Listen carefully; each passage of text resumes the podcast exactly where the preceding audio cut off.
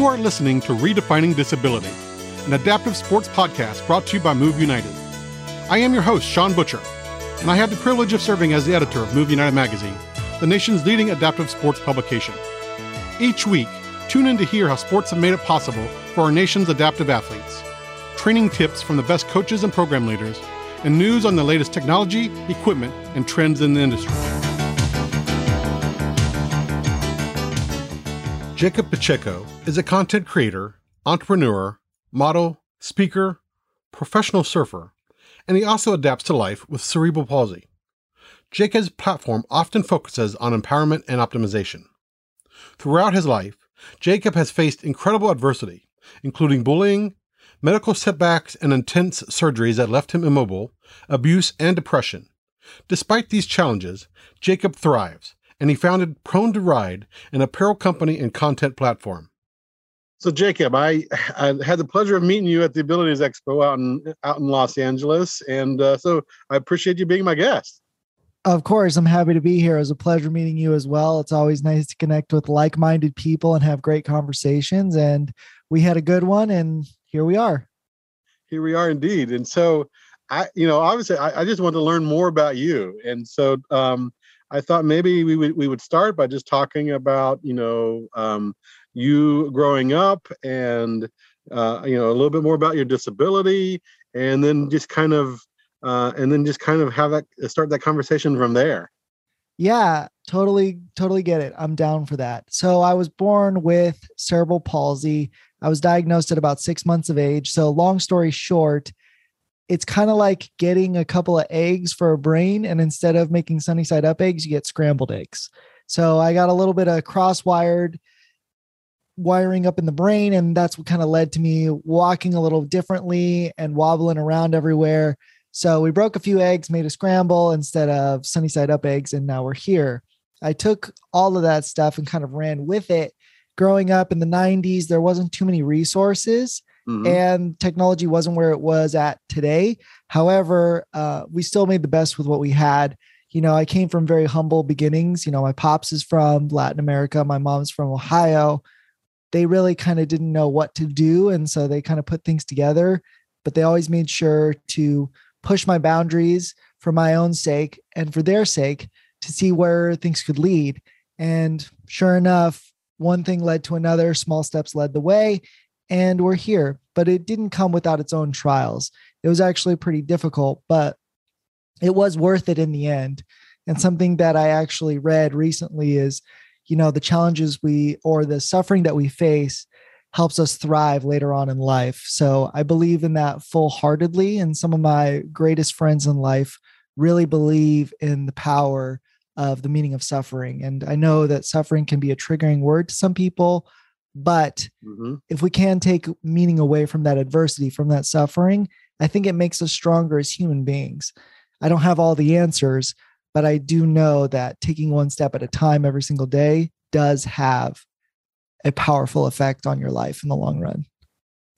Yeah, and and you you you something you said sparked sparked a, an interesting thought. First of all, there's nothing wrong with scrambled eggs, right? Scrambled, we like some scrambled yeah, eggs. of course, everybody likes an omelet every now and again. That's right. And and so you said your parents were from Ohio. Where in Ohio? So my mom was from Lakewood, Medina, Cleveland area. So they moved around a little bit around there. My pops is from the mountains of Peru in the Andes, uh, from a town called Ayacucho. And and and when did he uh, immigrate to to the U.S.?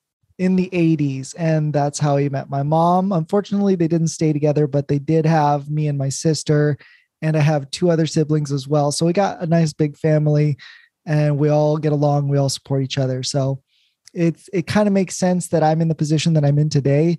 Both of my parents are entrepreneurs. They run their own businesses. They own their own businesses and they've built it to where it is today. So I've I've watched that storyline from the beginning and I've taken a lot of my own work ethic from them because they've become such beautiful souls and they taught me everything that I know and they became that kind of standard for being an amazing human. I apologize for the sirens in the background. it's kind of what happens when you live in a downtown area. Very true. And so um, I always ask. I asked about Ohio because my mom, my mom lives in Ohio. So that's oh no way! See, yeah. we have connections everywhere, my man.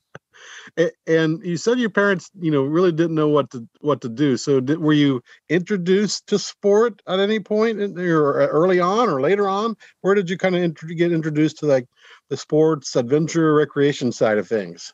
I think I'd always been kind of a kid with a lot of energy. I put it in context of being a bouncy ball in a really small room. You chuck it as hard as you can and you shut the door and see what happens.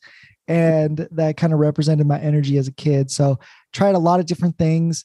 I used to be a, a scooter person, biking, running around everywhere, have lots of scars, lots of falls.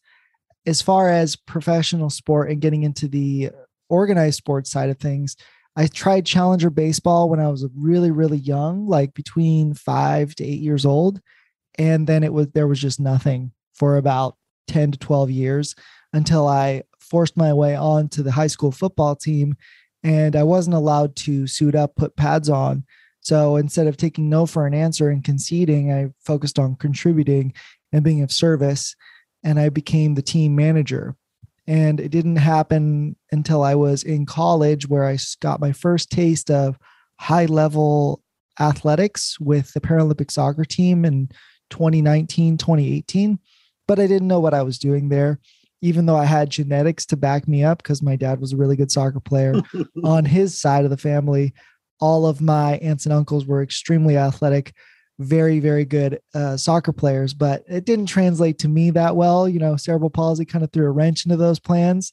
You got to have really good feet coordination and you know with me wobbling around everywhere kind of looking like i had too much to drink last night it may not work out that well but i gave it the best i could and unfortunately it didn't work out. And then i kind of found my way through sport from there whether it was working in division one or professional sport for multiple years and uh, and then I discovered surfing when I moved down to Southern California for graduate school. After that, I took my chances and I started experiencing the ocean and the water, and it's become part of my life ever since. It's healed a lot of different wounds. It's also brought a huge community and huge opportunity just by simply enjoying myself, riding the waves in the ocean, it's brought a lot of personal and professional healing opportunity and things that I'm just really, really excited about. It brought me to you. And here That's we true. are.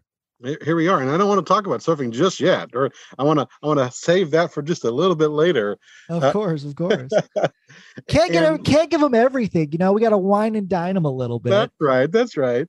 And and so yeah, we got to lead into that. We got to lead into that. yeah, into of course. And so um you, you mentioned that you know you you weren't allowed to to, to play or, or, be on the football team.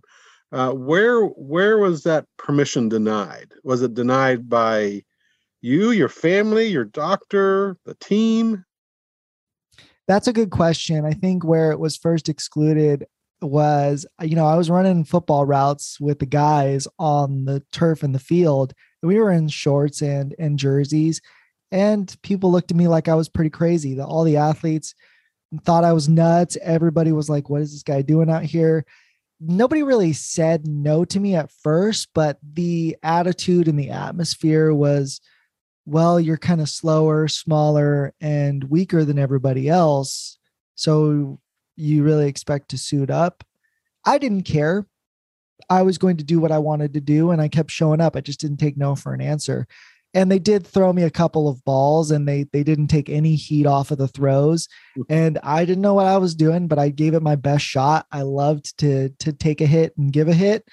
And whenever i had the opportunity to stand up for myself in context of athletics i did my very best and sometimes i embarrassed the guys. And uh and they kind of saw it as like a oh you let this this smaller weaker dude with cerebral palsy you know, show you up a little bit. And it's like, well, I ain't no scrub either. Like mm-hmm. I'm showing up here, you know, mm-hmm. and I proved myself. And I, you know, I was under a hundred pounds up until I was a senior in high school. So I didn't really kind of grow into my body for a very, very long time. So and my body is still slim and slender but i take good care of it. I take good care of it now sean. So that's kind of how it happened. And then when we got to the pad time like picking up your pads your helmets your jerseys for the season i walked in i was picking up a helmet i was choosing it. The head coach said probably one sentence. He was like jacob you're not doing that. Put it back. Go home son. And it was embarrassing because it was in front of a lot of the team. Right. It was in front of a lot of dudes. So I just put down the helmet and I walked out, but it hurt. I mean, it really hurt. And not to not to mention that I've made a few mistakes along the way as well. Like I wasn't a perfect team manager, but I did my very best. And instead of allowing others to tell me what I couldn't do, I just focused on what I could do and I found ways in and that led me to where I am today. Did I think it was going to work out to where it is today? Absolutely not. I had an idea, I had a vision that changed over the course of many years, about three or four times. And now we're on the fifth try, and this try feels like it's the right one. And if it changes again, that's okay too. That's all about adapting, right? exactly. Exactly. It's kind of what life is really all about. Yeah, and, and that's the reason why I wanted to ask that question because often we are told no, and it's a matter of you know some people just accept that and and i'm hoping you know that our listeners don't you know that that you know don't accept your your first no or your second no or even multiple no's. I mean it's it's what you do with that no and as, mm-hmm. as you said you never you never accepted that no. So i think i think that's just an important lesson for all of us you know regardless of where we are in life and and what we're doing and, and what we're what we're trying to tackle yeah. And I think a good piece of personal and professional advice is one no gets you closer to your yes. And I know that's kind of cliche and redundant, but I really get excited when I'm told no to go and speak at a business or a company or a conference because that means that somebody took the time to respond. Mm-hmm. Now I'm one step closer to getting the opportunity that is right for me. And you learn as you go. And if you can learn how to kind of transition and change and figure out what you did right and what you could improve on, then I think you're in a position to just keep improving and keep giving your best effort. I think that's what really is most important is your effort and not the entitlement to your results because you really aren't entitled to your results. The only thing you're entitled to is the amount of work that you put in, the quality of work that you put in, and seeing where it goes from there. I didn't know that I would become a surfer, a professional surfer, a speaker. And I had an idea of what I wanted to do, but putting in that effort every day, putting in that work every day, small adjustments here and there. And I'm not talking like these big grand gestures. I'm talking simply about maybe getting up out of your bed, brushing your teeth, putting gel in your hair, washing your face, that kind of sets the tone for the day. Those types of small steps really kind of add up over time and you build positive, healthy habits that kind of endure and also improve the amount of effort that you put forth every day.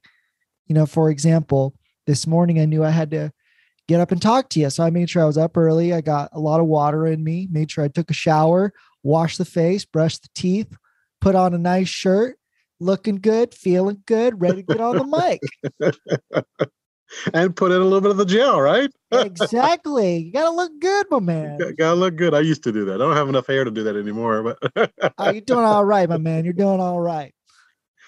And and so um, one of the other things that you you kind of brushed over real quickly is, of course, before you even found surfing, that you were uh, earning a, a, earning a graduate degree. So that means you already earned an undergraduate degree. So talk about schooling a little bit. Yeah, that was a very interesting time in my life. I really value education on a very deep level, but I think my my idea of education has changed over time. I believe you can learn any skill you want through books or personal research, but it also helps to go into community based learning such as universities, community colleges, because it helps teach you social experience, how to bridge gaps of understanding, how to communicate with others. And in this day and age where a lot of things are going virtual and we focus more on a digital connection rather than a personal, interpersonal connection, mm-hmm. I think there needs to be a, a blend of the two because I do think everything is going digital and we have so much opportunity right now for the disability community, for all of us in general, even those who are of lesser means, who maybe come from low income, humble beginnings, to actually provide opportunity to have a better life, have better quality of life. So I think that there is a space where you can combine the two to work in conjunction. So I I believe in education. I believe in the ability to have social experience, and going to college was really fun for me. But it was also at the time before Instagram, before social media. I mm-hmm. I went to school at like 2008. Instagram came around in 2010, 11, 12. Uh, so it was brand new, right? So my generation was the generation that was learning how to live with all this. And now we're here 10 years later and it's changed so much. And we're we're on the precipice of something really beautiful. Um, and I think it's only going to help the world get a little bit better, but we have to learn how to control, you know, our urges.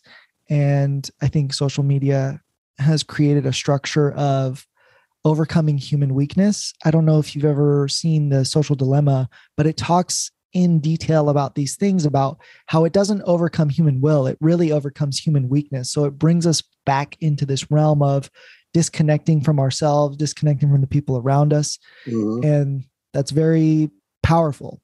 So I think that education, social experience, social communication brings us back into what we perceive as our realities and how we communicate with each other and how it's important to meet new people, see new places, learn new things to explore and experience life. Yeah, that's awesome. And where did where did what did you get your bachelor's degree in? Uh, yes, I got my undergrad in history and I oh. got my graduate work in kinesiology.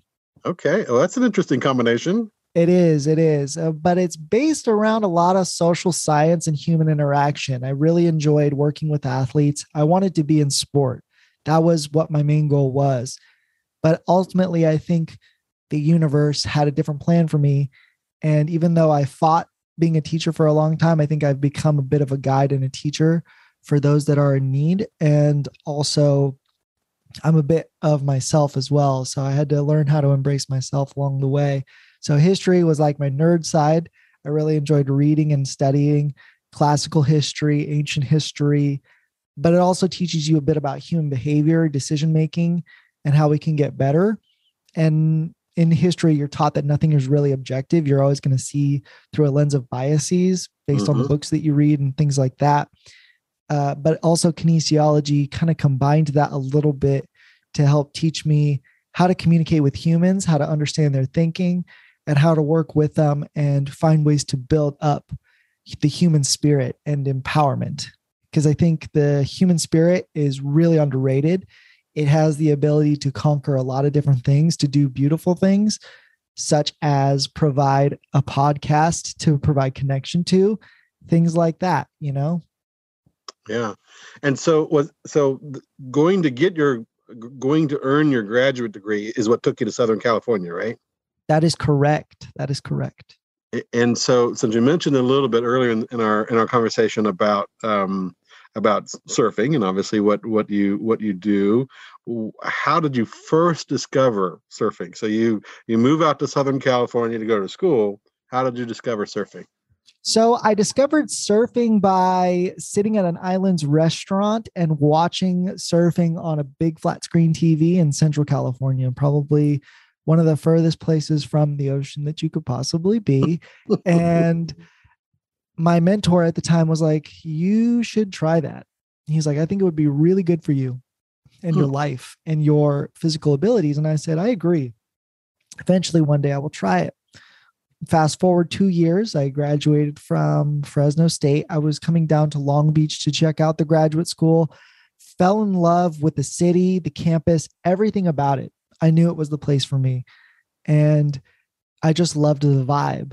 I went to the beach to train because I was trying to get ready for a track and soccer um, competition. I was really focused on that.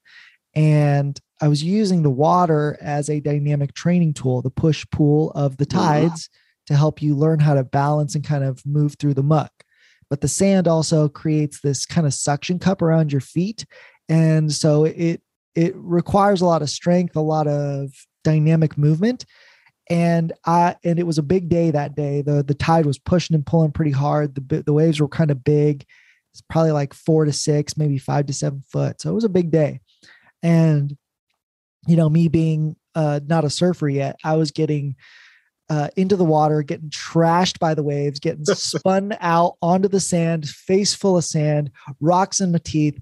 I had the biggest smile on my face that I just spat it out and I ran right back into the water to get back into my second training session. So my best friend at the time had just moved as well a few months earlier. And he watched me with his then wife walking in and out of the water. And he said to his wife, he's like, I really want to meet that guy. And his wife was like, Well, you should. And he eventually he did not. He started leaving the parking lot. And then he was asked a question like, Will you regret, regret not showing up and introducing yourself to this person? And he said, Yes. So he literally made a U turn. This is the story that he told me, made a U turn, came back into the parking lot where I was parked and introduced himself to my mentor.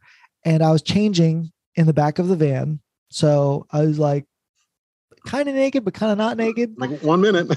yeah, just give it. He bangs on the side of the door, and he says, Hey, Jake, somebody wants to meet you. He opens up the door. I kind of fall backwards and my head's hanging out backwards and I'm looking at him upside down. I'm like, What's up, dude? And that's how I got into surfing. And that man took me out from there for 90 days straight, rain or shine. He taught me how to surf on a $100 foam board that felt like sandpaper.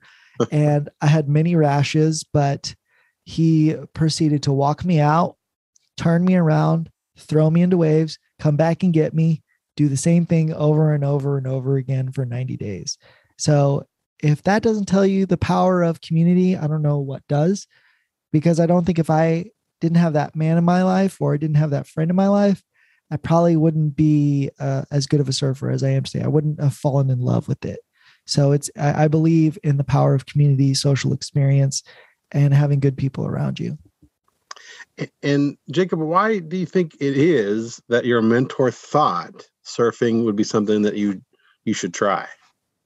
Well, I think now with the clinical research we have with the Independent Surf Therapy Organization, ITSO, they have a lot of clinical research. They have a lot of um, medical professionals now describing the power of the ocean as far as the dynamic movements of water, the push pull, mm-hmm. the the kind of spiritual or medicinal healing of it, the act of letting go and letting yourself float in the water.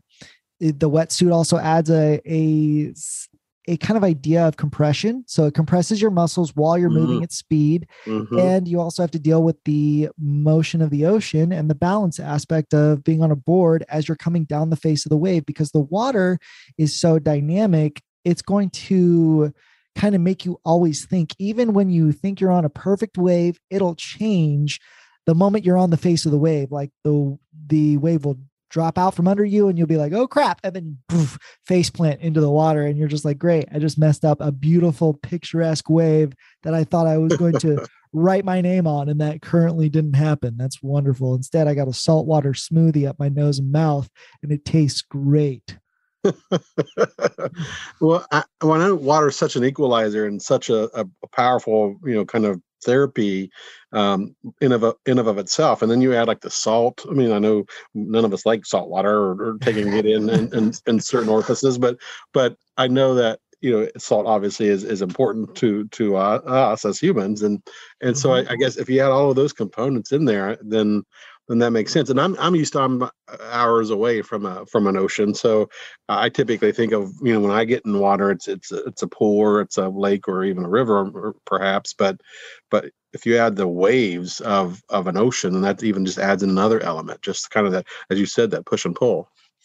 Yeah, it's it's really dynamic. It's really quite beautiful because you also have to deal with the mental aspect of letting go and not being in control and I think we fear uncertainty and the unknown mm-hmm. pretty significantly in, in in our in our humanity.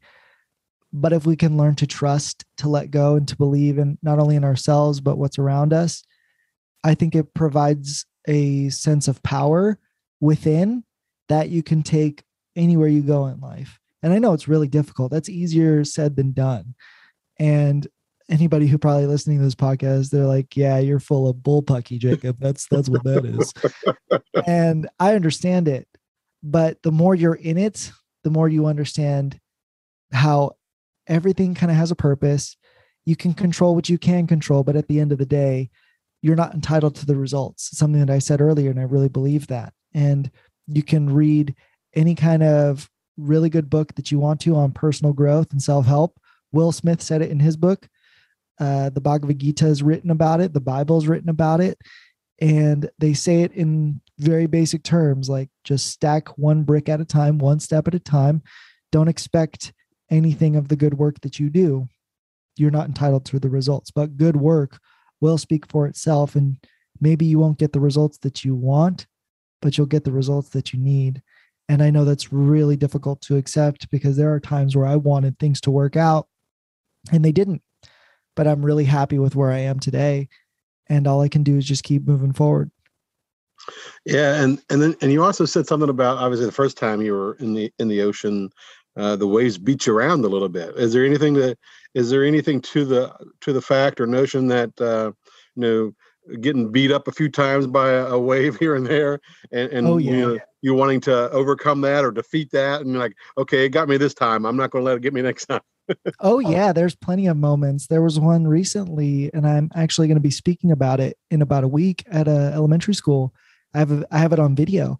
You know, to kind of I'm going to be talking about decision making where I thought the wave was going to do one thing, I made the wrong decision, and I paid a pretty big price for it, and it was scary. What you don't see on the video is how I was shaking uncontrollably in the water, and I was allowing my mind to kind of take control of the situation. And that's not a place that you want to be at. One, because I have a camera in my mouth, so I had a mouth mount, meaning that I I was allowing water to come in my mouth while I was getting beaten down by the waves. Mm. So, and I'm struggling to breathe at the same time, and my physical body is starting to tremble from fear. So it's contracting my rib cage, which is shortening my airflow. Mm-hmm. So I'm essentially suffocating myself and drowning myself at the same time. So there's a lot of different things happening and the waves aren't stopping. So I have to make a decision. I can either panic, scramble, and get myself into the beach, which probably would make things worse, or I just take a couple of deep breaths. I find out where my board is, grab my leash, pull it towards me so I can get on my board, which is a flotation device, and just kind of wait out the moment. And it lasted about 60 seconds, but it felt like 20 minutes. Mm-hmm. Because when you're getting pounded like that, it's time slows down. Mm-hmm. And it's very, very mm-hmm. difficult. Yeah. You have to figure out how to put the pieces in place. So I went back to my tools. I just said, I need to breathe. And you could hear how fast my breathing was the first 20 seconds. And then there was a two or three second moment where I just started taking deeper breaths, slower, drawn out, and things started slowing down a little bit. It didn't get easier, it just got calmer and it helped me focus. So I you could see that the camera kind of shifted around and what I was doing was I was trying to just hook one finger, just get one finger on my leash because if I could do that, I could string the leash and pull it towards me and in in respect pull the board towards me as well so i could catch it with one hand and that would be my flotation device. And that's what happened and i was able to just control the breathing and sure enough guess what happened? The waves ended and there was a clear path out. Did it suck? Yes 100% it sucked. Mm-hmm. but in that moment i had to make a decision about whether or not i was going to continue or if i was going to let that day go so I made the decision to try one more time that specific day to just paddle out one more time, try and catch a wave. And if it didn't happen, it didn't happen, and I would call it a day. I think that that's what is really important. It doesn't matter trying 20, 10, two times. If you try the first time and you fail again, and you try again, and you make that commitment to yourself to just try one more time, and whatever comes from that, you're okay with, I think that that's healthy. I think that that's pretty healthy. Giving up the first time and, and mm-hmm. calling it a day after that, it depends on the situation 100% if you had a really intense experience like that and you called it quit after one try i understand that and then you came back two days later three days later and tried again that's a positive thing too i know for me i like to just keep giving it one more go on the same day just to see what would happen if i don't succeed there's always the next time and that's pretty powerful and that's what i use so I understand how some people feel. And all I want to say is just keep trying, give it a go. And what happens is what happens. Yeah, because even if you give up after that one that woman one moment, I mean maybe it's just not your day, right? I mean everyone everyone yeah. has off days. Yeah, yeah. We're not all perfect. I, I've surfed a long time and I still have days where I get really humbled, like that one specific day that I just told you about. Mm-hmm. That was a mm-hmm. really humbling day. And that was only recently. And I've been in some, I've been in some hairy stuff, but sometimes every once in a while, you just reminded that you're a little small drop in the bucket and the bucket's much bigger than you. and and so what does it mean to be a professional surfer? I think it means being being a conduit of community and performance but i think it's more important especially in respect to adaptive athletics to be a conduit for community because you have a lot of people looking to you and there are a lot of people that want to do what you do. And there might be a little bit of an expectation like i can do it too. And yes to some extent you can, but there also needs to be a certain level of respect given to the people that put in the work every single day and over the course of their lives to be at the top of their games. But if you want to be a, a professional athlete, uh, especially in adaptive athletics, is just to be a conduit for for community, because mm. most of the people that come after you maybe didn't have that concept of community, and so they're really looking to you to connect and it could just be something simple as giving giving an elderly person who doesn't have a lot of people to talk to maybe giving them 3 minutes of your time just that day and and asking them how their day is going. I think that that provides a really good kind of concept of what community can really be and it's something simple like that. Most people might be like well it's 2 or 3 minutes. It doesn't seem like that big of a deal. Maybe not to myself but what about the elderly person who doesn't have anybody to talk to? And those three minutes really made their day you know? So yeah. that's something that's really important. And i've seen a lot of growth in you know particularly para or adaptive surfing. What mm-hmm. how would you describe the landscape now? And how would you describe uh, maybe the, what the future of this space looks like? In my opinion uh, adaptive surfing is the pinnacle of disability entrepreneurship and the ability to stand alone. Um, they've they've done a very good job. A lot of the leaders in the space have put together events that are funded by their either their own money or sponsors that they've gotten in their own respective countries. So currently, I believe at, the height before COVID lockdown, we had 12 separate events worldwide that were funded and run by sponsors in their own countries, but it was adaptive athletes. It was run by adaptive athletes for adaptive athletes. Mm-hmm. So they were all very, very well organized or at least able to put it together because of their own ingenuity and their own communities putting it all together. Uh, I think the future is very bright we do have to kind of break through a couple of different barriers, but we're very, very close. And I only see it as going up from here. Um, but there will come a day where people will have to make decisions about whether you want to compete or if you want to free surf. Mm-hmm. And I think there's a differentiation between the two, but it still has the same concept of community, pushing your performance in di- just in different ways.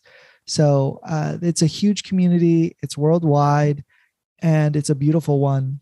Um, but before you jump in, you got to walk. So don't expect to be tackling big waves right off the bat because it's very dangerous. It's very intense, and I've had a few people reach out to me for, about that, and they say that they can handle it right off the bat and it's like uh, just just take take a minute there take a minute there it's scary because it'll snap you in half you know so you just gotta gotta give respect to the ocean because you you don't control it at all. Yeah and that's kind of that was going to be my next question is what advice would you give to people who see it and think that they do want to do it? Uh, what what kind of recommendations or advice or if you're instructing even a new surfer that's giving it a try for the first time what do you what do you tell them? We start slow. Mm-hmm. we start slow and we focus on only having fun. I think that that's the most important concept is a lot of people want to focus on performance mm-hmm.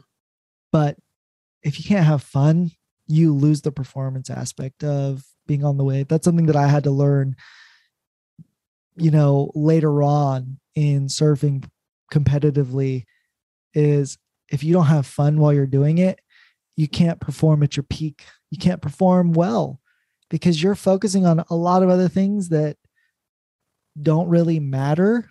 What matters more is keeping yourself safe but also having fun at the same time. Because when the waves get bigger and they get more consequential you do have to be on your p's and q's. You got to you got to be in top physical shape but also you got to have that that big smile and screaming person in the back of your head as you're dropping down that wave like a roller coaster and you're just praying and hoping for dear life that you survive you know? But when you do make it out you're like i can do this. And it's it's not simple but as long as you start slow and you enjoy yourself and you have fun and you start very delicately it, it eventually you'll start pushing and pushing and pushing the boundaries. You know the way i started those first 90 days i told you i was surfing mm-hmm. i was catching one to two foot waves ankle ankle biters you Mm-hmm. know I was having fun. And baby baby waves. baby waves yeah. And a lot of people are like well, i don't want to surf baby waves i'm like well you don't understand how to have fun you know like come on like baby waves are baby waves like if you don't know what you're doing baby waves are the waves for you and then as you get better then you catch bigger waves and so on and Mhm. so forth Yeah, and and I think I think it's really important for anybody in any sport to have fun first, yeah um, because like any sport, not everyone's going to make it to the elite level or like you, the professional level. So if if if you're just having fun and it's just recreational, that's okay. But um, but you got to have fun first. Fun before before before performance. agreed 100% i'm glad we see it the same way And so, what's what's in it for you? What's the next step for you in your journey and in, in your adventure? That's a great question. I am currently growing out my public speaking. Um, I'm actually almost on the precipice of doing a lot of really good things with that. Um, as far as the surfing is concerned, I've really enjoyed my competitive career. I've enjoyed the recreational side of it. Um, at this point, it's really about establishing the career, getting it built up, and then reviewing uh, my surfing career from there. It's not like I'm not training still and I'm not practicing. I am. I'm actually pushing my boundaries much further.